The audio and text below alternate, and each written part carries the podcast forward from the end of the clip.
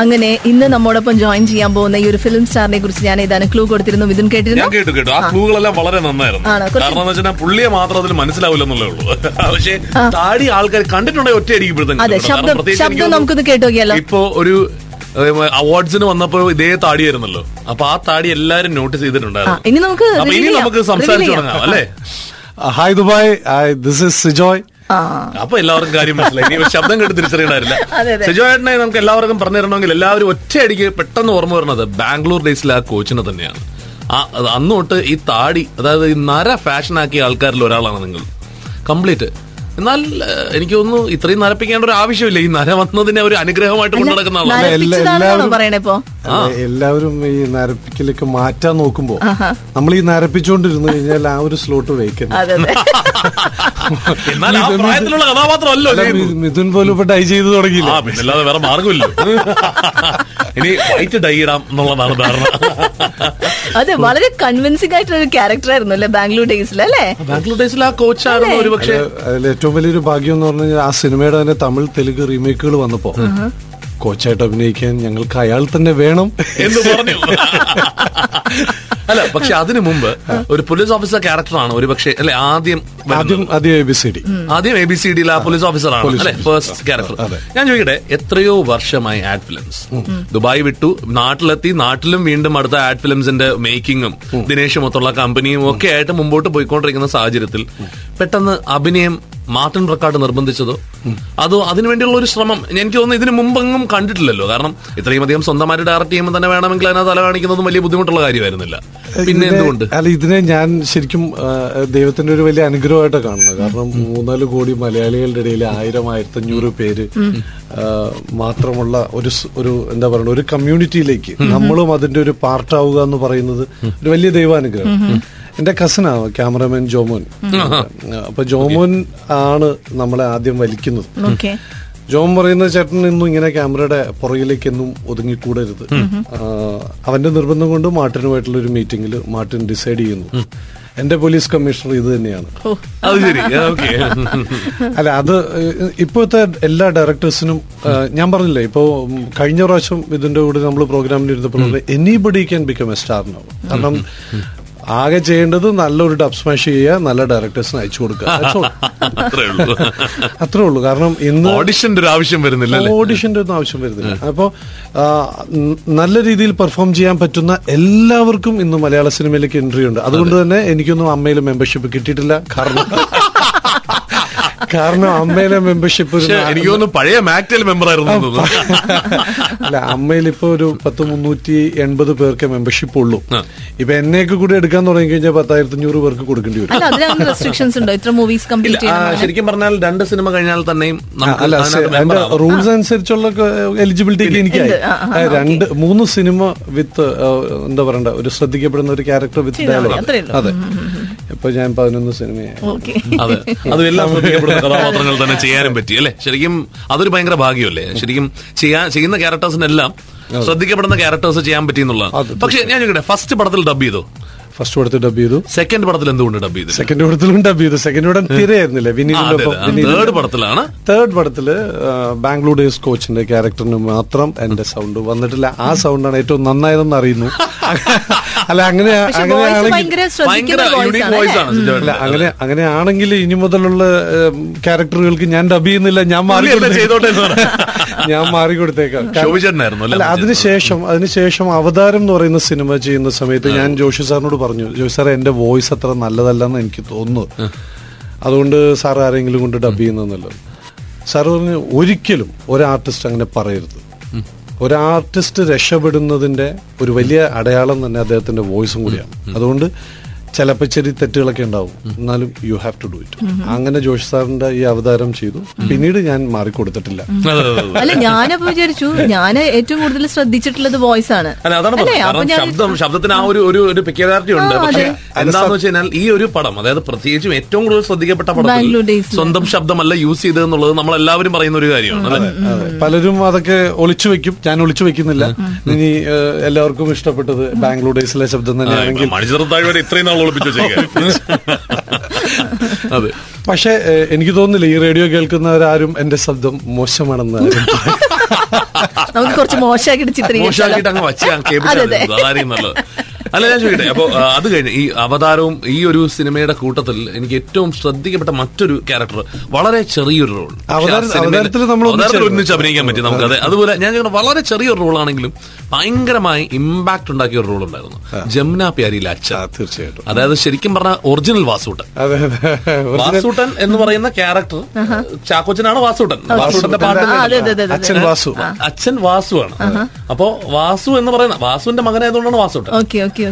ക്യാരക്ടറാണ്. എനിക്ക് ആ സിനിമയുടെ വിളി വന്നപ്പോ കുഞ്ചാക്കോട് അപ്പനെന്ന് പറഞ്ഞപ്പോ ഞാൻ നരയൊക്കെ അല്ല ഞാനില്ല ഞാൻ പറഞ്ഞു നിങ്ങൾ ഈ നരച്ചൊക്കെ എന്നെ കാണുന്നേ ഉള്ളൂ. എനിക്കധികം പ്രായമൊന്നുമില്ല. ഒരു പത്ത് കൊല്ലം കഴിഞ്ഞൊക്കെ ചാക്കോച്ചന്റെ അപ്പനാവാം. ഇപ്പൊ വേണ്ടെന്ന് പറഞ്ഞു. അതല്ല കുഞ്ചാക്കോയ്ക്ക് ഒമ്പത് വയസ്സുള്ളപ്പോ മരിച്ചു പോകുന്ന ഒരു അച്ഛനാണ് അത് കുഴപ്പമില്ല. കാരണം ഒമ്പത് വയസ്സുള്ള മക്കളൊക്കെ എനിക്ക് അങ്ങനെയാണ് ആ റോൾ ചെയ്തത്. സത്യം മിഥുൻ പറഞ്ഞ പോലെ ഒരു രണ്ട് സീനിലേ ഉള്ളൂ. അതെ. പക്ഷെ ആ സീനിൽ ആ ക്യാരക്ടർ ആ പടത്തിൽ ഒന്ന് എന്ന് പറഞ്ഞാൽ ആ പടത്തിലെ പല ഡയലോഗ്സിൽ ഈ ക്യാരക്ടർ വീണ്ടും വീണ്ടും വരും. പിന്നെ ഈ ഒരു ക്യാരക്ടറാണ് ആ പടത്തിന്റെ ആ തുടക്കം. ആ ആ ഒരു ക്യാരക്ടറിന് ആദ്യം ഉണ്ടായിട്ടുള്ള ഒരു സംഭവമാണ് ഈ സിനിമയുടെ ബാക്കി ഉണ്ടാകുന്ന പ്രശ്നങ്ങളുടെ എല്ലാത്തിന്റെയും അപ്പൊ ഞാൻ മൂവി കാണാത്തോണ്ട് ചോദിക്കാം നാടൻ ലുക്ക് ആണോ? ആണോ? അത് വാസു. തനി വാസു. അത് നിൽക്കുന്നു. അത് കഴിഞ്ഞ് ശരിക്കും വെള്ളത്തിൽ ചാടി പിള്ളേരെ ഒരു ബസ് മറിയുമ്പോ വെള്ളത്തിൽ ചാടി പിള്ളേരെ രക്ഷിക്കുന്നതാണ്. അപ്പൊ ഏറ്റവും അവസാനം എന്താണ് സംഭവം എന്ന് വെച്ചാൽ ഒരു കുട്ടിയെ കാണാനില്ല. ഈ എന്ന് നിന്റെ മൊയ്തീനിൽ പൃഥ്വിരാജൊക്കെ വെള്ളത്തിൽ ചാടി രക്ഷിക്കുന്നില്ല? ഞാൻ അതിനു മുമ്പ് ഇപ്പോഴല്ലേ? അപ്പൊ ഈ എപ്പോഴും വെള്ളത്തിൽ ചാടിയവരെ രക്ഷിക്കുന്നത് വലിയ സംഭവം തന്നെയാണ്. എന്നിട്ട് അന്ന് വെള്ളത്തിൽ ചാടിയോ? ആ, പിന്നെ ആ നിങ്ങളാ കണ്ടത് മുഴുവൻ മിഥുൻ ഈ പറഞ്ഞ പോലെ എന്നെ- വീണ്ടും വീണ്ടും വീണ്ടും വീണ്ടും ഡ്യൂപ്പിട്ട് നാട്ടിക്കരുത് ഡ്യൂപ്പല്ല എന്ന് ഉറപ്പിക്കുകയാണ് അല്ലേ? അത് ഡ്യൂപ്പല്ല. അത് നല്ല എന്താ പറയണ്ട സ്റ്റൺ മാസ്റ്റർ ഒക്കെ ഉണ്ടായിരുന്നു. അത്യാവശ്യം എന്താ പറയണ്ട വേണ്ട സേഫ്റ്റി മെത്തേഡ്സ് ഒക്കെ ഉണ്ടായിരുന്നു. ഇപ്പൊ പോലീസ് വേഷങ്ങൾ ശരിക്കും ഇടയ്ക്കൊരു ഒരു ഒരു സമയത്ത് ഒരു പോലീസ് വേഷങ്ങളിലോട്ട് പോകുമോ എന്നുള്ളൊരു പേടി ഉണ്ടായിരുന്നു അല്ലേ ഈ അങ്ങനെ പേടി ഇത് തോന്നുന്ന സമയത്താണ് ഞാൻ താടി വളർത്തി തുടങ്ങിയത്. ആ താടി കണ്ടപ്പോഴാണ് പിന്നെ ആൾക്കാർ പോലീസിനെ വിളിക്കുമല്ലോ. അപ്പൊ ശരിക്കും പറഞ്ഞാൽ എനിക്ക് ഈ താടിയും മീശയൊക്കെ ഉള്ള ഒരു സോൾട്ട് ആൻഡ് പേപ്പർ ലുക്കിലുള്ള കഥാപാത്രങ്ങൾ ഇടയ്ക്കിടയ്ക്ക് വന്നാൽ മതി. ഇടയ്ക്കിടയ്ക്ക് പോലീസും വരട്ടെ. ഇപ്പൊ ഒരു ആർമി ഓഫീസറായിട്ട് തമിഴ് സിനിമ ചെയ്തുകൊണ്ടിരിക്കുന്നു. അത് ശരി അത് നല്ലതല്ലേ? അപ്പം പറയാൻ പറ്റില്ല മിഥുനെ നമ്മുടെ ഭാഗ്യം കിടക്കുന്നത് തമിഴിലാണെങ്കിൽ നമ്മൾ അങ്ങോട്ട് പോകും. നമുക്ക് അങ്ങനെ പോകുന്നതിൽ തെറ്റൊന്നും തോന്നുന്നില്ല. നമുക്ക് ഒരു വിരോധമില്ല കഴിഞ്ഞ ഈ പിള്ളേര് നമ്മളെടുത്ത് ചോദിക്കും അപ്പൊ ഇത് എന്ത് കാണിച്ചുള്ള ഒരു ഇത് പോക്ക? ഇടയ്ക്ക് തമിഴ് സിനിമ ഇപ്പൊ ഈ ബാംഗ്ലൂർ ഡേയ്സിന്റെ തമിഴും തെലുങ്കും ഉണ്ട് ആര്യയുടെ കൊച്ചായിട്ട്. അപ്പം ഞാൻ പറഞ്ഞ അങ്ങനെ ഇതല്ല ദൈവത്തിന് നമ്മളെ കുറിച്ചൊരു പദ്ധതിയുണ്ട് ആ പദ്ധതി ഇനിയിപ്പോ ഹോളിവുഡ് സിനിമയിൽ സിജോയെ അഭിനയിക്കണമെങ്കിൽ എന്റെ ദൈവം അവിടെ എന്നെ അഭിനയിപ്പിക്കണം. ഈ പറഞ്ഞാണ് മക്കളുടെ കാര്യം ഇടയ്ക്കിടയ്ക്ക് പറയണ്ടല്ലോ. കാരണം ഏതാണ്ട് ഇപ്പൊ ഒരു ഒരു പടയായിട്ടുണ്ടല്ലോ അല്ലെ? എത്ര മക്കളാണ്? നാല് അഞ്ച് നാല് നാലാണ് എന്റെ അറിവിൽ. അല്ല ഞാൻ മിഥുനോട് ഒരു കാര്യം ചോദിക്കും. നിനക്ക് എത്ര മക്കളുണ്ട്? എനിക്ക് ഒരു പക്ഷെ ഇതിനെ ഒരു കാര്യം മനസ്സിലാക്കുക നമ്മുടെ ജീവിതത്തിൽ നമ്മുടേതെന്നും മാത്രം നമുക്ക് അവകാശപ്പെടാവുന്ന അല്ലെങ്കിൽ എന്നും നമ്മുടെ സമ്പാദ്യമായിരിക്കുന്നത് ഒന്നേ ഉള്ളത് നമ്മുടെ അപ്പൊ എന്നാലും എണ്ണം പറയൂല. ഞാനൊരു കണക്ക് പറഞ്ഞു ശരിയല്ലേ? അല്ല എണ്ണം ഇത് ഇത് ഇതിന്റെയൊക്കെ പുറകിലൊരു സംഭവം ഉണ്ട് അതിന്റെയൊക്കെ പുറയിലുള്ള ഒരു സംഭവം എന്ന് പറഞ്ഞാൽ എന്റെ ഭാര്യ കല്യാണം കഴിച്ച സമയത്ത് എന്റെ അടുത്ത് ചോദിച്ചു എപ്പോഴെങ്കിലും ധ്യാനം കൂടിയിട്ടുണ്ടോ? ഞാൻ പറഞ്ഞു ധ്യാനം കൂടുതലൊക്കെ നിങ്ങൾക്ക് നിങ്ങൾക്കൊക്കെ പറഞ്ഞിട്ടുള്ള പരിപാടിയാ. ആണുങ്ങളൊന്നും പോകണ്ട പെണ്ണ് പ്രാർത്ഥിച്ചാലും പുരുഷൻ രക്ഷപ്പെട്ടുള്ളൂ അതുകൊണ്ട് നീ പ്രാർത്ഥിക്കാമെന്ന് അപ്പൊ ഇവളിങ്ങനെ അവസരം പാർത്തിരുന്നു. അവസരം പാർത്തിരുന്നു ഒരു ദിവസം ഉണ്ടല്ലോ ആദ്യത്തെ കുഞ്ഞിനെ ഗർഭിണിയായിരിക്കുമ്പോ പറഞ്ഞു ഈ പ്രസവം ഒന്ന് മര്യാദയ്ക്ക് നടക്കാൻ. ചേട്ടൻ ദയവ് ചെയ്ത് ഒരു ധ്യാനത്തിന് സത്യം പറഞ്ഞ മിഥുനെ സൂക്ഷിക്കണം ഈ ലോകത്തുള്ള പെണ്ണുങ്ങൾ മുഴുവൻ മുഴുവൻ വളരെ കരുതിക്കുട്ടി ഓപ്പറേറ്റ് ചെയ്യുന്ന ആ ഇരിക്കുന്നു മറ്റൊരെണ്ണം. സിന്ധു അടക്കം. അല്ലെ മിഥുനിപ്പോ വന്ന് വരാൻ വൈകി കഴിഞ്ഞപ്പോ ഒരു ചെറിയ പാര ഇപ്പൊ സിന്ധു കേട്ടു. അത് പിന്നെ ദിവസമുള്ളതാണ്. നമുക്ക് വലിയ ബുദ്ധി- പുതുമയില്ല. അങ്ങനെ മിഥുനെ ഞാൻ ആദ്യത്തെ ധ്യാനം കൂടി. ഇവൾ പറഞ്ഞതല്ലേ നമ്മുടെ കുഞ്ഞിന് ഒമ്പത് മാസം ചുവന്നുകൊണ്ട് നടക്കുന്ന പെങ്കുച്ചല്ലേ അങ്ങനെ ഞാൻ പോയി ഒരു ധ്യാനം കൂടി. ധ്യാനം കഴിഞ്ഞ് തിരിച്ചു വന്നപ്പോൾ ചോദിച്ചു വല്ല അനുഭവം ഉണ്ടോ? ഞാൻ പറഞ്ഞ കുഴപ്പമൊന്നുമില്ല. അനുഭവമൊക്കെ പക്ഷെ ഇവൾ നോക്കി രണ്ടാമത്തെ ഒരു ധ്യാനത്തിന് വിടാൻ നോക്കിയപ്പോ ഞാൻ പോയില്ല. രണ്ടാമത്തെ കുഞ്ഞിനെ ഗർഭിണിയായിരിക്കുമ്പോ ഇവൾ ഇതേ തുറുപ്പ് വീണ്ടും ഇട്ടു. Okay okay. ആ ഒരു സമയത്താണ് അങ്ങനെ ഇതുവരെ അഞ്ചു തവണ ധ്യാനം കൂടി. അങ്ങനെ കാലം കാലം കടന്നുപോയിക്കൊണ്ടിരുന്നു. അവൾ വീണ്ടും ഗർഭിണിയായിക്കൊണ്ടിരുന്നു. ധ്യാനം എത്ര കൂടി? അതാണ് ഞങ്ങളുടെ ചോദ്യം. നാല് നാലെണ്ണം ഞാൻ കൂടി. നാല് മക്കളും ഉണ്ട്. Okay okay. പക്ഷെ മൂന്നെണ്ണം കഴിഞ്ഞപ്പോ പിന്നെ ഞാൻ ഭാര്യയോട് പറഞ്ഞു ഇനി നീ ഗർഭിണി ആവണമെന്നില്ല അല്ലാതെ തന്നെ ഞാൻ ധ്യാനത്തിന് പൊക്കോളാം. പക്ഷെ എന്തായിരുന്നാലും അതൊരു അതൊരു അനുഗ്രഹമായിട്ട് പിന്നെ നമ്മൾ പ്രത്യേകിച്ച് ഞാൻ പറയും പെമ്മക്കൾ ഭയങ്കര ബ്ലെസ്സിങ് ആണ്. അത് ആമക്കളൊക്കെ ഒരു പർട്ടിക്കുലർ ഏജ് കഴിഞ്ഞ് കഴിഞ്ഞാൽ അവർ ഇത്തിരി മാറി നിൽക്കും. ഹൈ ഡാറ്റ് എന്നൊക്കെ പറഞ്ഞ് മാറി അവന്റെ പഠിത്തമൊക്കെ ഇട്ടു. പോകും പക്ഷെ ഈ പെമ്പിള്ളേര് വന്നു കഴിഞ്ഞാൽ നമ്മളെ അങ്ങോട്ട് സ്നേഹിച്ചു കൊല്ലും. അത് പെൺകുട്ടികളായിരിക്കും മാത്രമല്ല അവർ വലുതായി ഓരോ സ്റ്റേജിൽ അങ്ങനെ തന്നെയാണ്. മരണം അത് കഴിയുമ്പോൾ നിങ്ങളുടെ സ്വഭാവം അതായത് ആ ഒരു ആറ്റിറ്റ്യൂഡ് മാറരുത് സ്ത്രീകളോട് സമയത്ത് മാത്രമേ സ്ത്രീകളോട് അല്ല ഞാൻ. കാണുന്നതല്ലേ നമ്മുടെ. എന്റെ ഭാര്യയുടെ എന്റെ പെങ്ങന്മാരുടെയും ഒക്കെ സ്വഭാവം കാണുന്നതല്ലേ? എന്റെ കസിൻസിന്റെ ഒക്കെ സ്വഭാവം കാണുന്നതല്ലേ? അമ്മമാരോടും അപ്പന്മാരോടും അവർക്കൊരാവശ്യം വന്നാൽ ഓടി വരാൻ പെമ്മക്കളെ ഉള്ളൂ. സത്യല്ലേ? നമുക്ക് ബിസി അല്ലേ ഒരുപാട് പണിയൊക്കെ അല്ല ഇപ്പൊ ബാംഗ്ലൂർ ഡേയ്സിലെ ഈ ഒരു കോച്ചിന്റെ ക്യാരക്ടർ ചെയ്തതിന് ശേഷം ഫുള്ള് എന്താ പറയാ ബൈക്ക് റേസ് ഇനോഗ്രേഷൻ പിന്നെ എന്താ പറയാ ഓട്ടോമൊബൈൽ ഷോറൂം ഇനോഗ്രേഷൻ എന്നൊക്കെ പറഞ്ഞ് കേൾക്കുന്നുണ്ടല്ലോ. ശരിയാണ്? ഇതെന്ന് വെച്ച് കഴിഞ്ഞാൽ ദുൽഖർ തന്നെ ഹീറോ ആ ഹീറോനെ പഠിപ്പിച്ചു കൊടുക്കുന്ന കോച്ച് ഇത് എല്ലാ കാലത്തും എല്ലാ സിനിമയിലും ഹീറോയുടെ മോളിൽ കോച്ചിനെ ഒരു താല്പര്യം തോന്നും. കാരണം ആ ഹീറോയെ രക്ഷപ്പെടുത്തുന്ന ഇയാളല്ലേ? മോട്ടിവേറ്റ് ചെയ്യുന്നതും.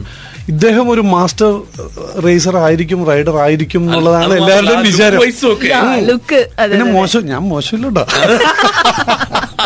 ബൈക്ക് ഓടിക്കാറുണ്ടോ പറയാ? റേസ് ചെയ്യാറുണ്ടോ? അല്ല എനിക്ക് ചെറുപ്പത്തിലെ തൊട്ട് ഈ റോഡ് സേഫ്റ്റി എന്റെ ഒരു വലിയ ഇഷ്യൂ ആണ്. അതുകൊണ്ട് തന്നെ ഇപ്പോ എന്റെ എന്റെ പേരൻസിന് ഒരു ചെറിയ ആക്സിഡന്റ് ഒക്കെ ഒരു- ഞാൻ എനിക്ക് പതിനാറ് വയസ്സുള്ളപ്പോ അപ്പനും അമ്മയൊക്കെ ഒരു ആക്സിഡന്റിൽ വിട്ടു അമ്മ മരിച്ചു. അപ്പൻ സീരിയസ് ആയി. ഒരു മൂന്ന് വർഷം കഴിഞ്ഞൊക്കെയാണ് അപ്പന് ഓർമ്മ വരുന്നത്. അപ്പൊ അന്ന് അവർ സീറ്റ് ബെൽറ്റ് ഇട്ടിട്ടുണ്ടായിരുന്നെങ്കിൽ ആ കാർ ആക്സിഡന്റിൽ അവർ അമ്മയൊന്നും മരിക്കില്ലായിരുന്നു. അപ്പൊ എനിക്ക് എന്റെ ചെറിയ പ്രായം തൊട്ട് തന്നെ റോഡ് സേഫ്റ്റി എനിക്കൊരു വലിയ കൺസേൺ അതുകൊണ്ട് തന്നെ ഒരു പെറ്റി കേസിലും പെടാതെ ഒരു ചെറിയ ഒരു നിവൃത്തി ഒരു ഫൈൻ പോലും ദുബായിലും കിട്ടിയിട്ടില്ല. ആണോ? ദുബായിലൊക്കെ ചില വല്ല പാർക്കിംഗ് ഫൈൻ ഒക്കെ കിട്ടിയിട്ടുണ്ട്. അത്രേ. ഉള്ളൂ പാർക്കിംഗ് ഫൈൻ നമ്മുടെ മറ്റേ ഇതുകൊണ്ടല്ല. ശ്രദ്ധക്കുറവ് കൊണ്ട് മാത്രം സംഭവിക്കണം അല്ല ശ്രദ്ധക്കുറവല്ല. ഇപ്പൊ ഈ ചില മീറ്റിങ്ങുകളൊക്കെ നല്ല അതായത് ഇപ്പൊ നമുക്ക് ഈ ഇരിക്കുന്ന മീറ്റിംഗിൽ ഇരുന്നാൽ നല്ല എമൗണ്ടിന് പ്രൊജക്ട് ക്ലോസ് ചെയ്യാം. പുറത്ത് പാർക്കിംഗ് കഴിഞ്ഞിട്ട് പതിനഞ്ച് മിനിറ്റ് കഴിഞ്ഞാലും കുഴപ്പമില്ലല്ലോ. എന്ന് വിചാരിച്ച് നമ്മൾ വിട്ടുകൊടുക്കുന്ന ആ, അത്രേ ഉള്ളൂ പഠിക്കാട്ടോ മിഥുൻ. അത് മാത്രമല്ല ഇപ്പൊ എന്താന്ന് വെച്ചാൽ റോഡ് സേഫ്റ്റി ബ്രാൻഡ് അംബാസിഡർ ആയിട്ട് കേരള അതൊരു ഗവൺമെന്റ് അതൊരു വലിയ അച്ചീവ്മെന്റ് ഇപ്പൊ കേരള പോലീസിന്റെ community പോലീസിംഗിൽ road safety brand ambassador goodwill ambassador എല്ലാ കോളേജസിലും പോയി പോലീസ് ഡിപ്പാർട്ട്മെന്റിന്റെ കൂടെ നടന്ന് എല്ലാ കോളേജസിലും റോഡ് സേഫ്റ്റിയെ കുറിച്ച് പഠിപ്പിക്കുക. അതിലിപ്പോ നമ്മുടെ എല്ലാ കോളേജസിൽ നിന്നും വോളണ്ടിയേഴ്സ് ആയിട്ട് പിള്ളേര് ഞങ്ങളുടെ കൂട്ടത്തിൽ ചേരുക.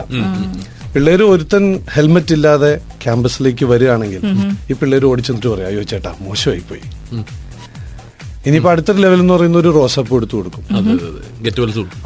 അടുത്ത നടപടി എന്ന് പറയുന്നത് അവന്റെ അടുത്തേക്ക് ഒരു കാലനെ തന്നെ വിടുകയാണ്. നമ്മുടെ വയനാട് കളക്ടർ ചെയ്ത പരിപാടി തന്നെ ചെയ്യുക ഒരു കാലന്റെ കൊടുത്തൊരു ലിസ്റ്റ് ഒക്കെ ആയിട്ട് കൊടുക്കുക ആ നിന്റെ പേരുണ്ടല്ലോ? റെഡി ആയിട്ടിരുന്നോ? ഞാൻ വിളിക്കാം കേട്ടോ. എന്ന് പറഞ്ഞങ്ങ് പോകും അവൻ എവിടെയോ അവന്റെ ഉള്ളിൽ കൊള്ളണം അപ്പൊ ഇപ്പോ ഈ റേഡിയോ കേട്ടിരിക്കുന്ന എല്ലാ നമ്മുടെ നാട്ടിലൊക്കെ മക്കളുള്ള എല്ലാ പേരൻസും ഒന്ന് പ്രത്യേകം ശ്രദ്ധിക്കുക. എന്ത് തല പോകുന്ന പ്രശ്നമാണെങ്കിലും പിള്ളേരെ ഹെൽമെറ്റ് വെക്കാതെ റോഡിലേക്ക് ഇറക്കരുത്. ഞാൻ ഈ കഴിഞ്ഞ ദിവസം ഓറൽ ആൻഡ് മാക്സിലോ ഫേഷ്യൽ സർജൻസിന്റെ ഒരു പ്രസന്റേഷൻ കണ്ടു. ഒരു ഫേറ്റൽ ആക്സിഡന്റിൽ നമ്മുടെ മുഖത്ത് സംഭവിക്കാൻ ചാൻസ് ഉള്ള ദുരന്തം. വേറെ എന്തും ശരീരത്തിൽ നമുക്ക് അതിനെ ശരിയാക്കി എടുക്കുന്നതിനൊക്കെ ഒരു ഒരു നമുക്കൊരു പോസിബിലിറ്റി ഉണ്ട്. പക്ഷെ ഫേസിന്റെ കാര്യത്തിൽ എന്തെങ്കിലും സംഭവിച്ചു കഴിഞ്ഞാൽ അത് വലിയ പാടാണ് എത്രയോ വർഷത്തിന് ശേഷമാണ് ഒരു ഒരു ഫേസ് ട്രാൻസ്പ്ലാന്റ് എന്ന് പറയുന്ന സാധനം ഒരു ബേൺ വിക്ടിമിന് ഈ ഇടയ്ക്ക് ചെയ്തു. അതുപോലും സക്സസ് റേറ്റ് എന്ന് പറയുന്നത് ഏതാണ്ട് എയ്റ്റീൻ പെർസെന്റ് നയന്റീൻ പെർസെന്റേജ് അത്രേ ഉള്ളൂ. ആക്ച്വലി ഇപ്പോ സിജോയ്ക്ക് ഓർക്കുന്നുണ്ടെന്നറിയില്ല. നമ്മൾ ഞങ്ങൾ കൊളീഗ്സ് ആയിരുന്നു ആദ്യം. അയ്യോ അങ്ങനെ കുടുംബത്തിന്റെ ദുരന്തം മാത്രമേ ഞാനും സിന്ധുവൊക്കെ ഒരുമിച്ച് ഞങ്ങൾ ജീവൻ ടി വി ഒന്ന് രക്ഷപ്പെടുത്താൻ വേണ്ടി രക്ഷപ്പെടുത്തി നമ്മളൊരു ശ്രമത്തിലായിരുന്നു സംഭവിച്ചു? നിങ്ങളാണല്ലേ? ആ ശരി. പക്ഷെ ഞങ്ങൾ ഞങ്ങളുള്ള സമയത്തൊക്കെ അത് രക്ഷപ്പെട്ടുകൊണ്ടിരിക്കുന്ന പാതയിലാണ് ഞങ്ങൾ ഉദ്ദേശിക്കുന്നത് എന്താണ്? ഞങ്ങൾ രക്ഷപ്പെട്ടോ ഇല്ലെന്നുള്ളതല്ല ഞങ്ങളുള്ളപ്പോൾ അത് രക്ഷപ്പെടുന്ന മാർഗത്തിലായിരുന്നു എന്നാണ് ഉദ്ദേശിക്കുന്നത്? ഞങ്ങൾ അതിനെ കൊടുക്കാൻ ശ്രമിച്ചാൽ നടക്കില്ല. നിങ്ങൾ രണ്ടുപേരും ജീവൻ ടി വിയിൽ ഉണ്ടായിരുന്നു അല്ല സിന്ധു മിഥുൻ എന്തോ രാജന്റെ ഒരുമിച്ച് ജീവൻ ടി വിയിൽ വർക്ക് ചെയ്തിരുന്നല്ലോ. ഇപ്പൊ എനിക്ക് ഏതാണ്ട് ഒരു കാര്യം.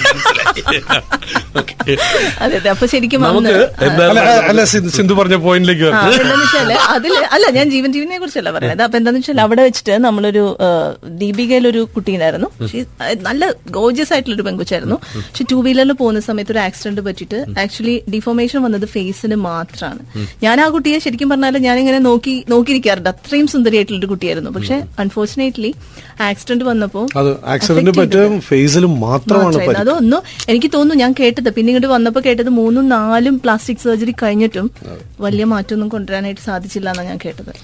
എന്തായാലും കെയർഫുൾ ആയിരിക്കും എന്തായാലും ലെറ്റ്സ് ഹോൾഡ് ദ തോട്ട് തൽക്കാലത്തേക്ക് നമുക്ക് പോയിട്ടൊന്ന് തിരിച്ചു വരാം. നമുക്ക് എന്തായിരുന്നാലും അടുത്തത് വരും. കേൾക്കാനുണ്ട്. അത് കഴിഞ്ഞ് തിരിച്ചു വരാം. എന്തായിരുന്നാലും അഡ്വർടൈസ്മെന്റ് വേൾഡ് ഇപ്പോഴും വിട്ടിട്ടില്ല. ഇപ്പോഴും അതിൽ തന്നെ തുടരുന്നുണ്ട്. ഇല്ല ഇല്ല അതാണ് നമ്മുടെ ചോറ്. അതാണ് നമ്മുടെ ചോറ്. അപ്പൊ അതിലേക്ക് തിരിച്ചു വരാം. ഒപ്പം ജെയിംസ് ആൻഡ് ആലസ് അതിനകത്തെ ക്യാരക്ടറിനെ പറ്റി പറയാനുണ്ട്. വേറെ ഒരുപാട് കാര്യങ്ങൾ ചോദിക്കാനുണ്ട്. വെൽക്കം ബാക്ക് സിജോയ് നമുക്ക് സിജോയേട്ടന്റെ അടുത്ത് പ്രത്യേകിച്ച് ഒരുപാട് കാര്യങ്ങൾ ചോദിച്ചറിയാനുണ്ട്. അതിൽ അതിൽ പ്രധാനമായി നമ്മളിപ്പോ സംസാരിച്ചുകൊണ്ടിരുന്ന ഒരു വിഷയം കൂടിയാണ്. അതായത് ജെയിംസ് അനാലിസ് ഏറ്റവും പുതിയ ഏറ്റവും പ്രോജക്ട് സുജിത് വാസുദേവിന്റെ ആദ്യത്തെ സംവിധാന വെഞ്ചറാണ് അപ്പൊ അതിനകത്ത് ഒരു പ്രധാനപ്പെട്ട ക്യാരക്ടറാണ് എന്നുള്ള അറിയുന്നത്. എന്താണ് സംഭവം? ജെയിംസ് അനാലിസ് നമ്മുടെ എന്താ പറയുക ഇപ്പോഴത്തെ ജനങ്ങളുടെ മോസ്റ്റ് വാണ്ടഡ് പൃഥ്വിരാജ് തന്നെ ഇപ്പോഴും ടൂ തൗസൻഡ് സിക്സ്റ്റീനിലും അത് കണ്ടിന്യൂസ് അല്ലേ ഭയങ്കര ഭയങ്കര ഡെഡിക്കേഷൻ ഉണ്ട്. ഞാൻ രാജുവിനോട് ആദ്യമായിട്ടാണ് വർക്ക് ചെയ്യുന്നത്. ഈ- സിനിമ നമ്മുടെ മെമ്മറീസ് ദൃശ്യം അനാർക്കലി അമർ അക്ബർ ആന്റണിയുടെ ഒക്കെ ക്യാമറമാനായ സുജിത് വാസുദേവൻ. സുജിത് വാസുദേവന്റെ ആദ്യത്തെ സിനിമ ഡോക്ടർ ജനാർദ്ദനന്റെ സ്ക്രിപ്റ്റ് ഓക്കെ ധാർമിക് ഫിലിംസ് നമ്മുടെ ധാത്രി ബ്രാൻഡ് ഉണ്ടല്ലോ. അവരുടെ പ്രൊഡക്ഷൻ അവരുടെ ഫസ്റ്റ് വെഞ്ചർ ആയിരുന്നു ബൈസിക്കിൾ തീവ്സ് ഓക്കെ സെക്കൻഡ് ഇവിടെ. ഇത് തേർഡ് വെഞ്ചറാണ് സോ ആ സിനിമയിൽ എന്റെ കഥാപാത്രം വളരെ സസ്പെൻസ് ഉള്ള ഒരു കഥാപാത്രമാണ്.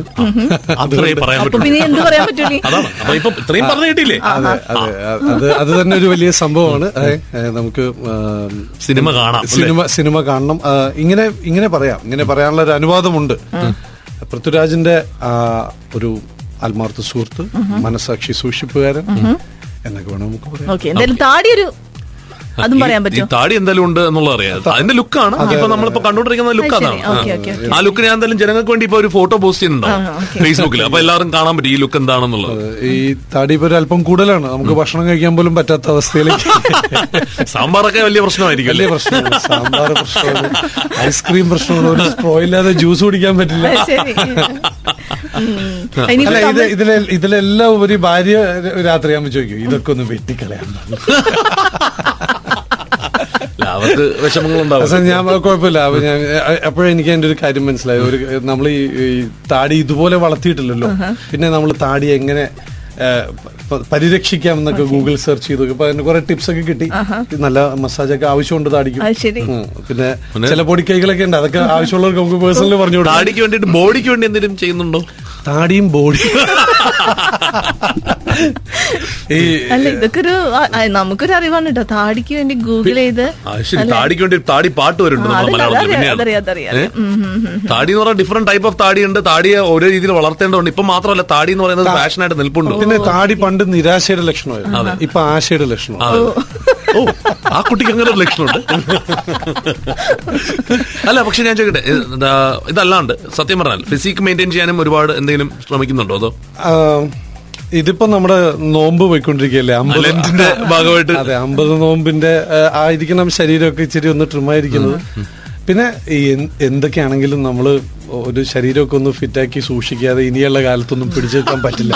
പക്ഷെ എനിക്ക് തോന്നുന്നു എപ്പോഴും ഇങ്ങനെ തന്നെയായിരുന്നു എന്ന് തോന്നുന്നു അല്ലെ? ഞാൻ അറിയുന്ന സമയം തുടങ്ങി ഇപ്പൊ വരെ ഇതുപോലൊക്കെ തന്നെയായിരുന്നു. അപ്പൊ ആ ജീവൻ ടിവിയുടെ ഇടയ്ക്ക് ഒരു നല്ല കാലം ഇടയ്ക്കുണ്ടായിരുന്നു എന്ന് തോന്നുന്നു അല്ല തടി അല്പം കുറയ്ക്കണം എന്നാൽ ഭക്ഷണ കാര്യത്തിലൊന്നും വലിയ വിട്ടുവീഴ്ച ചെയ്യില്ലെന്ന് വിചാരിക്കുന്നവർക്ക് നല്ലൊരു എളുപ്പവഴി പറഞ്ഞുതരാം. തടി കൂട്ടും എന്ന് നിങ്ങൾക്ക് തോന്നുന്ന ചില സാധനങ്ങൾ. ചിലപ്പോ ഒരുപക്ഷെ റെഡ് മീറ്റോ സീ ഫുഡോ ഐസ്ക്രീം ചോക്ലേറ്റ് ഇങ്ങനത്തെ സാധനങ്ങളൊക്കെ എന്തെങ്കിലും വിശേഷങ്ങൾക്ക് മാത്രമേ കഴിക്കൂ. എന്ന് ഡിസൈഡ് ചെയ്താൽ മതി. നോർമൽ ഡേയിൽ നോർമൽ ഡേയിൽ ഡേയിൽ സാധാരണ പച്ചക്കറിയും ചിക്കനും മീനും ഒക്കെ കഴിച്ചു? ഇതേപോലത്തെ ആഡംബരമായ ഭക്ഷണങ്ങൾ വിശേഷങ്ങൾക്ക് മാത്രം. ബർത്ത്ഡേ വെഡിങ് സമയത്ത്. അത് മിഥുനൊക്കെ പ്രശ്നമാണ്. മിഥുനൊക്കെ ആഴ്ച എല്ലാ മാസവും ഇറങ്ങുന്ന സമയത്ത് ആ സെക്യൂരിറ്റി എടുത്ത് പറയണം. അങ്ങനെ ആരെങ്കിലും വന്ന തടയണം. ദിവസം ഒരു വിശേഷമായിട്ട് ഓരോ ഇങ്ങോട്ട് വരും. അത് മാത്രല്ല കേക്ക് ഐസ്ക്രീം നമ്മളൊക്കെ വിചാരിക്കും ഇന്ന് നല്ല കാറ്റുണ്ട്. അപ്പൊ നമ്മൾ അത് എൻജോയ് ചെയ്യും. അപ്പൊ അതൊരു ഹാപ്പിനെസ് ആയിട്ട് കൗണ്ട് ചെയ്തിട്ട് നമ്മൾ ഭക്ഷണം കൂടുതലായിരിക്കും എൻജോയ് ചെയ്യണത് നല്ല ഇന്നലെ നല്ല വിശേഷം മഴ ഉണ്ടായിരുന്നു. അപ്പൊ നമ്മൾ അത് അങ്ങനെയാണ്. മിഥു- മിഥുന് ഞാൻ വേറൊരു ഉപദേശം തരാം. മിഥുൻ ആ ഫോർമുല തിരിച്ചാൽ മതി. അതായത് നല്ല വിശേഷ ദിവസങ്ങളിൽ സാധാരണ ഭക്ഷണം ഒരു കാര്യമില്ലെങ്കിൽ ഇത് കഴിച്ചോണ്ടിരിക്കുക. അത് അത് നല്ല ഐഡിയ ആയിരിക്കും. മിക്കവാറും അതായിരിക്കും സംഭവിക്കുക. അപ്പോ അത്. തന്നെയാണ്. നമുക്ക് ശരിക്കും പറഞ്ഞാൽ ഇനി അങ്ങോട്ട് ഒരുപാട് പ്രോജക്ട്സിന്റെ ഭാഗമാകുവാണ് പക്ഷെ അതിന്റെ ഇടയിൽ അഡ്വർടൈസിംഗ് ഫീൽഡ് ഒട്ടും വിട്ടിട്ടില്ല യസ്റ്റിലിന്റെ ഡയറക്ഷൻ അല്ലേ ദിനേശ് ചേട്ടനും ആയിട്ട് നമ്മുടെ കേരളത്തിൽ നിന്ന് സക്സസ്ഫുൾ ആയിട്ട് പോകുന്ന ഒരു ആർട്ട് ഫിലിം പ്രൊഡക്ഷൻ ഹൗസ് ആണ് നമ്മുടെ T V C factory T V commercial factory അതാണ്. അങ്ങനെ ഒരു ഫാക്ടറി പോലെ തന്നെ അത് പോയിക്കൊണ്ടിരിക്കുക. അത് ഒരിക്കലും ഇടാൻ പറ്റില്ല. അത് നമ്മുടെ പാഷനാണ് സിനിമ സിനിമ എനിക്ക് തോന്നുന്നില്ല. ആർക്കും വലിയ രീതിയിൽ രക്ഷപ്പെട്ടിട്ടുള്ള കുറച്ചു പേർക്കല്ലാതെ സിനിമ ഒരു മുഴുനീള കരിയർ അല്ല. പക്ഷെ അങ്ങനെയാണ് ഞാൻ ചോദിക്കട്ടെ. അഡ്വർടൈസ്മെന്റ് ഡയറക്ടർ ആയിരുന്ന വി കെ പി സിനിമ എടുത്തു. വർമ്മ പ്രൊഡ്യൂസ് എങ്ങനെയും ചെയ്തു. ഇപ്പൊ എന്താണ് അടുത്ത ഇപ്പൊ ഒരു സിനിമ ഡയറക്ട് ചെയ്യുന്നത് ഞാൻ ഞാൻ സിനിമ ഡയറക്ട് ചെയ്യാനില്ല ആ വഴിക്കില്ല. അല്ല അതിലൊരു കുഴപ്പം എന്താന്ന് വെച്ചാൽ സിനിമ ഡയറക്ഷൻ എന്നൊക്കെ പറയുമ്പോൾ മിനിമം ആറുമാസം മുതൽ മേലോട്ട് നമുക്ക് നഷ്ടപ്പെടും. അത്രയും ഡെഡിക്കേഷൻ ഒരു പ്രൊജക്ടിന്റെ പുറകിൽ കൊടുക്കാൻ ഇപ്പൊ നമ്മുടെ സമയം അനുവദിക്കുന്നില്ല. അങ്ങനെ അനുവദിക്കുന്ന ഒരു കാലഘട്ടം ആ സമയത്ത് ചെയ്യാം എന്നുള്ളതാണല്ലേ? തീർച്ചയായിട്ടും Six ചെയ്യണം. ഒക്കെ അല്ലേ? ശരിയാണല്ലേ? ഡയറക്ടേഴ്സിന് സിക്സ് ചെയ്യണം. എനിക്ക് എനിക്കിപ്പോ ഈ ഈയിടെ വന്ന് വരുന്ന നല്ല സിനിമകളൊക്കെ എനിക്ക് ഭയങ്കര ഇഷ്ടമുള്ള സിനിമകളൊക്കെ ഉണ്ട്. ഇപ്പം like action hero Biju. Nivin പോളിയുടെ ഒരു നല്ല സിനിമയാണ്. അതിനെ എന്തിനാണ് ഇത്രയും സോഷ്യൽ മീഡിയയിലിട്ട് വലിച്ചു കീറിയെന്ന് എനിക്ക് മനസ്സിലാവുന്നില്ല. ഒരു നല്ല പടം ഹിറ്റായി കഴിഞ്ഞാൽ പിന്നെ അങ്ങനെ ചെയ്യണം. അതാണ് അതിന്റെ ഒരു രീതി എന്നാണ് ആൾക്കാർ സോഷ്യൽ മീഡിയ പറയണത്. മനസ്സിലായില്ലേ? അതായത് പ്രേമത്തിൽ ഭയങ്കര തിളങ്ങി നിൽക്കുകയാണല്ലോ. അപ്പൊ പിന്നെ അങ്ങനെ അങ്ങ് വിട്ടുകൊടുക്കാൻ പറ്റില്ലല്ലോ എന്നാണ് സോഷ്യൽ മീഡിയയുടെ പിന്നെ ഒരാൾ ഒരു അഭിപ്രായം എഴുതി കഴിഞ്ഞാൽ അതിനെ അതുപോലെ കോപ്പി ചെയ്ത് വേറെ ഭാഷയിലാക്കി അവിടെ താഴെ എഴുതുക എന്നുള്ളതാണ് സോഷ്യൽ മീഡിയയുടെ ഇപ്പോഴത്തെ ട്രെൻഡ് മനസ്സിലായില്ലേ? ആ ട്രെൻഡ് ഫോളോ ചെയ്ത് പോകുന്ന കുറെ മണ്ടന്മാരെങ്കിലും അവിടെ ഉണ്ട്. അതിന്റെ ഭാഗമായിട്ടാണ് ഇങ്ങനെയുള്ള സംഭവങ്ങൾ അവർക്കും ഒരു പണി വേണ്ട? ചെയ്തോട്ടെ. അതാണ് അല്ലേ അപ്പൊ അവരുടെ ആ പണി അങ്ങനെ അവർ അവർ തുടരട്ടെ. പക്ഷെ എന്ന് കരുതി നല്ല പടത്തെ തളർത്താൻ പറ്റില്ലല്ലോ. കളക്ഷനിൽ മുന്നിട്ട് പോകല്ലേ ഇപ്പൊ വീണ്ടും അത് സി നമ്മൾ എങ്ങനെയൊക്കെ വന്നാലും ജനങ്ങളുടെ അഭിപ്രായം എന്ന് പറയുന്ന ഒരു സംഭവത്തിന് ഒരിക്കലും തോപ്പിക്കാൻ നമുക്കറിയില്ലേ പൃഥ്വി ഫേസ് ചെയ്തല്ലേ ഇതേ സിറ്റുവേഷൻ. എത്രയോ നാൾ പൃഥ്വിരാജിന് അഗെയിൻസ്റ്റ് ക്യാമ്പയിനുകൾ ഉണ്ടായിരുന്നു എന്ന് കരുതി പൃഥ്വി പടം അഭിനയിക്കുന്നത് നിർത്തി. വളരെ ശക്തിയായിട്ട് വളരെ ശക്തിയായിട്ട് പോയി എത്ര ഹിറ്റുകൾ അതിനിടയ്ക്ക് തന്നെ ഉണ്ടാക്കി. ഇപ്പൊ ഒരു ഹിറ്റിന്റെ റോയാണ് ആണ്. ഇത്രയും ഹിറ്റ് ഉണ്ടാക്കിയത് ചിലപ്പോൾ സോഷ്യൽ മീഡിയക്ക് ഇഷ്ടപ്പെട്ടില്ലെങ്കിൽ അടുത്ത പടത്തിന് ചിലപ്പോൾ വിമർശനം വരും. അങ്ങനെയാണ് ജെയിംസൺ ആരിസിൽ അതെ. ഈ പറയാം. അല്ല അതിനു മുമ്പ് വേറൊരു സിനിമ വരാനുണ്ട്. ഡാർവിന്റെ. രക്ഷപ്പെട്ടു. എന്റെ കാര്യം ആണെന്നാണ് അല്ല എനിക്ക് എനിക്ക് ദൈവത്തിന്റെ അടുത്ത് ഒരൊറ്റ കാര്യമുണ്ട്. അത് തന്നെയാണ് ഇവിടുത്തെ എല്ലാ സിനിമാക്കാരുടെയും വരും അവരവർ ഇടപെടുന്ന പ്രൊജക്ടുകളൊക്കെ വൻ ഹിറ്റ് ആവുക തീർച്ചയായും. അതല്ലേ? ഞാൻ പറഞ്ഞ അത് മിഥുനും നീ ഒരു സിനിമാക്കാരനല്ലേ? ഓ, തീർച്ചയായും. നിന്റെ ഉള്ളിൽ നീ അഭിനയിക്കുന്ന സിനിമ ഹിറ്റ് ആവണമെന്ന്. എന്നെ മാത്രം രക്ഷപ്പെടുത്തണേ പ്രാർത്ഥിക്കില്ല. നമുക്ക് പരിചയമുള്ള ആൾക്കാരുടെയും കൂടിയൊക്കെ. അതുകൊണ്ട് ഞാനൊരു സിനിമ ചെയ്യുകയാണെങ്കിൽ കഴിയുന്ന മലയാള സിനിമയിലെ മാക്സിമം ആൾക്കാരെ ആ സിനിമയിൽ പെടുത്തും. എല്ലാവരും പ്രാർത്ഥിച്ചുള്ളൂ. അങ്ങനെയാണെങ്കിൽ ട്വന്റി ട്വന്റി ചെയ്യേണ്ടി വരും. ട്വന്റി ട്വന്റി ഹിറ്റ് അല്ലേ സൂപ്പർ ഹിറ്റ് അല്ലേ അപ്പൊ അതാണ്. സിജോയിഡിന്റെ നമ്മൾ പറയുകയാണെങ്കിൽ തീർച്ചയായും എൻ ആർ ഐ ആണ്. നമ്മൾ പറഞ്ഞ ആ സിന്ധു നേരത്തെ തുടങ്ങിയതുപോലെ തന്നെയാണ്. അതായത് ദുബായ്ക്കാരനാണ്. ഈ നമ്മൾ ഹിറ്റ് തുടങ്ങുന്ന സമയത്ത് ഒരുപക്ഷെ നമ്മുടെ കൂടെ ഇവിടെയൊക്കെ തന്നെ ഉണ്ടായിരുന്ന ഒരുപാട് പരിപാടികളിൽ നമ്മൾ ഒത്ത് സഹകരിച്ചിട്ടുള്ള വ്യക്തിയാണ്. ഇതിനിടയ്ക്ക് പ്രവാസം അവസാനിപ്പിച്ചു നാട്ടിലേക്ക് പോയി. അവസാനിപ്പിച്ചു എന്ന് പറയാൻ പറ്റില്ല സത്യം എന്ന് പറയാൻ പറ്റില്ല. ഞാൻ ഇവിടുന്ന് പോയപ്പോ തന്നെ എന്റെ ഭാര്യ ഒരു ചെറിയ തീരുമാനമൊക്കെ എടുത്തിരിക്കും ഇവിടെ ഞങ്ങളെ യാത്ര അയക്കാൻ വരുന്നവരോടൊക്കെ അവൾ പറയുന്നത് ഞങ്ങളിപ്പോ തൽക്കാലം പോകുന്നു പക്ഷെ ഞങ്ങൾ തിരിച്ചു വരും. തിരിച്ചു അവളുടെ ഞാനിവിടെ ഞാനിവിടെ തന്നെ ഉണ്ട്. എന്ന് വെച്ചാൽ ഞാൻ എന്റെ വിസ മെയിന്റെയിൻ ചെയ്യുന്നുണ്ട് ഞാൻ ഇടയ്ക്ക് പോയി വരുന്നു. വൈഫിനൊക്കെ ശരിക്കും ദുബായ് നാടിനേക്കാൾ ഇഷ്ടവും എനിക്കും ഇഷ്ടവും എന്റെ ഇവിടെ വന്നിറങ്ങി നേരെ പണ്ട് കാലിക്കറ്റ് പാരഗൺ ആയിരുന്നു ഇപ്പൊ കാലിക്കറ്റ് നോട്ട്ബുക്ക്. നേരെ നോട്ട്ബുക്കിൽ പോയിട്ട് നോമ്പായതുകൊണ്ട് വലിയ ആഡംബരമൊന്നും ഇല്ല. പക്ഷെ നല്ല നല്ല രസമായിട്ട് നല്ല കുറച്ച് ഭക്ഷണങ്ങളൊക്കെ കഴിച്ചു നല്ല ഉള്ളിത്തീലൊക്കെ ഇട്ട് ചോറൊക്കെ ഉണ്ട്. നല്ല സുഖമുള്ള ഒരു ഓർമ്മയാണ് ഇന്നും ദുബായ്. എനിക്ക് തോന്നുന്നു ഭക്ഷണത്തിനോട് ഒരു പ്രിയ ഉണ്ടെന്ന് തോന്നുന്നു. നമ്മൾ കൊച്ചിയിൽ വെച്ചൊരിക്കൽ കണ്ടപ്പോഴും ഒരു ഹോട്ടലിന്റെ ഫ്രണ്ടിൽ വെച്ചാണ് കണ്ടത്. കഴിഞ്ഞ സിന്ധു ഹോട്ടലിന്റെ അങ്ങനെയാണ് സിന്ധുവിനും ഭക്ഷണം പ്രിയാണ് ആ അതാണ് ഞാൻ പറഞ്ഞത് തീർച്ചയായിട്ടും. അത് നമുക്ക് വായിക്കുരുചിയുള്ള എന്തെങ്കിലും കഴിക്കുക എന്ന് പറയുന്നത് ഒരു വലിയ തൃപ്തി അതല്ലേ നമ്മുടെ ചോറ്. അപ്പൊ എന്തായാലും മലയാള സിനിമയിൽ മാത്രമല്ല തമിഴ് തെലുങ്ക് പറഞ്ഞു വന്നത് ഹോളിവുഡ് വരെ അല്ലെ? വേണമെങ്കിൽ അവിടെ വരെ. വിളി വിളി വന്നിട്ടില്ല. ആ വിളിക്ക് വേണ്ടി വെയിറ്റ് ചെയ്യണം. അല്ല തീർച്ചയായും. അത് അങ്ങനെ തന്നെ സംഭവിക്കട്ടെ. ഈ പറഞ്ഞതുപോലെ ഈ ആഗ്രഹങ്ങളെല്ലാം നടക്കട്ടെ. ഈ പറഞ്ഞ ഒരു ഡയറക്ഷനിൽ തുടങ്ങി ഒട്ടും പ്രതീക്ഷിക്കാതിരുന്ന നടനായി ഇനി എങ്ങോട്ട് എന്നുള്ളത് ദൈവം തീരുമാനിക്കുന്ന പോലെ തന്നെ പോട്ടെ. തീർച്ചയായും ദൈവം ഇവിടം വരെ എത്തിച്ചു. ഇനിയും ദൈവം തീരുമാനിക്കുന്ന വഴികളിൽ അത് മുന്നോട്ട് തന്നെ പോട്ടെ. ഒരു റോൾ വരുന്ന സമയത്ത് പോലും നമുക്ക് രണ്ട് ചിന്തകളുണ്ട്. ഇത് വേണോ? ഇത് വേണ്ടേ? മിഥുനും അറിയാലോ? ആ ചിന്തകളിൽ ഞാൻ ആ തീരുമാനം എപ്പോഴും ദൈവത്തിന് വിട്ടുകൊടുക്കും എന്റെ മനസ്സിൽ കൃത്യമായ ഒരു ഉത്തരം വരുന്നില്ലെങ്കിൽ ഞാൻ എസ് ഒന്ന് അറുക്കെടുക്കും. അത് ഈശോയുടെ മുമ്പിലേക്ക് രണ്ട് തുണ്ട് കടലാസ് ഇട്ടിട്ട് പറയും ഈശോ ഇതിനൊരു ഉത്തരം ഇപ്പൊ തരണം. ഒരു പടം വന്നിട്ടുണ്ട്. ഒറ്റ സീനേ ഉള്ളു. എന്ത് ചെയ്യണം? അല്ലെങ്കിൽ ഇത്ര ദിവസം പോവും. അല്ലെങ്കിൽ ഇതാണ് അപ്പിയറൻസ് ഇങ്ങനെയൊക്കെ ഈശോ എടുത്ത് കൺസൾട്ട് ചെയ്യുന്ന രീതിയിൽ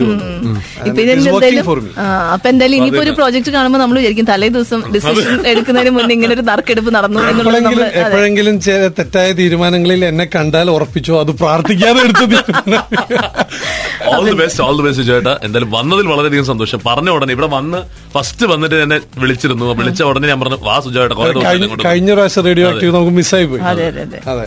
തീർച്ചയായിട്ടും തീർച്ചയായിട്ടും ഇതിന്റെയും സിന്ധുവിന്റെയും കൂടി ഇരിക്കുമ്പോൾ ശരിക്കും ഞാനാണ് ആക്റ്റീവ് ആയത്. ഇനിയുള്ള രണ്ടു മൂന്ന് ദിവസം ദുബായിൽ കുറച്ചും കൂടെ ആക്റ്റീവ് ആയിട്ട് തന്നെ ഇവിടെ കാണാൻ സാധിക്കും. നിങ്ങൾക്ക് ഇവിടെ എവിടെയെങ്കിലും വലിയൊരു താടി വെച്ചൊരു മനുഷ്യൻ അപ്പൊ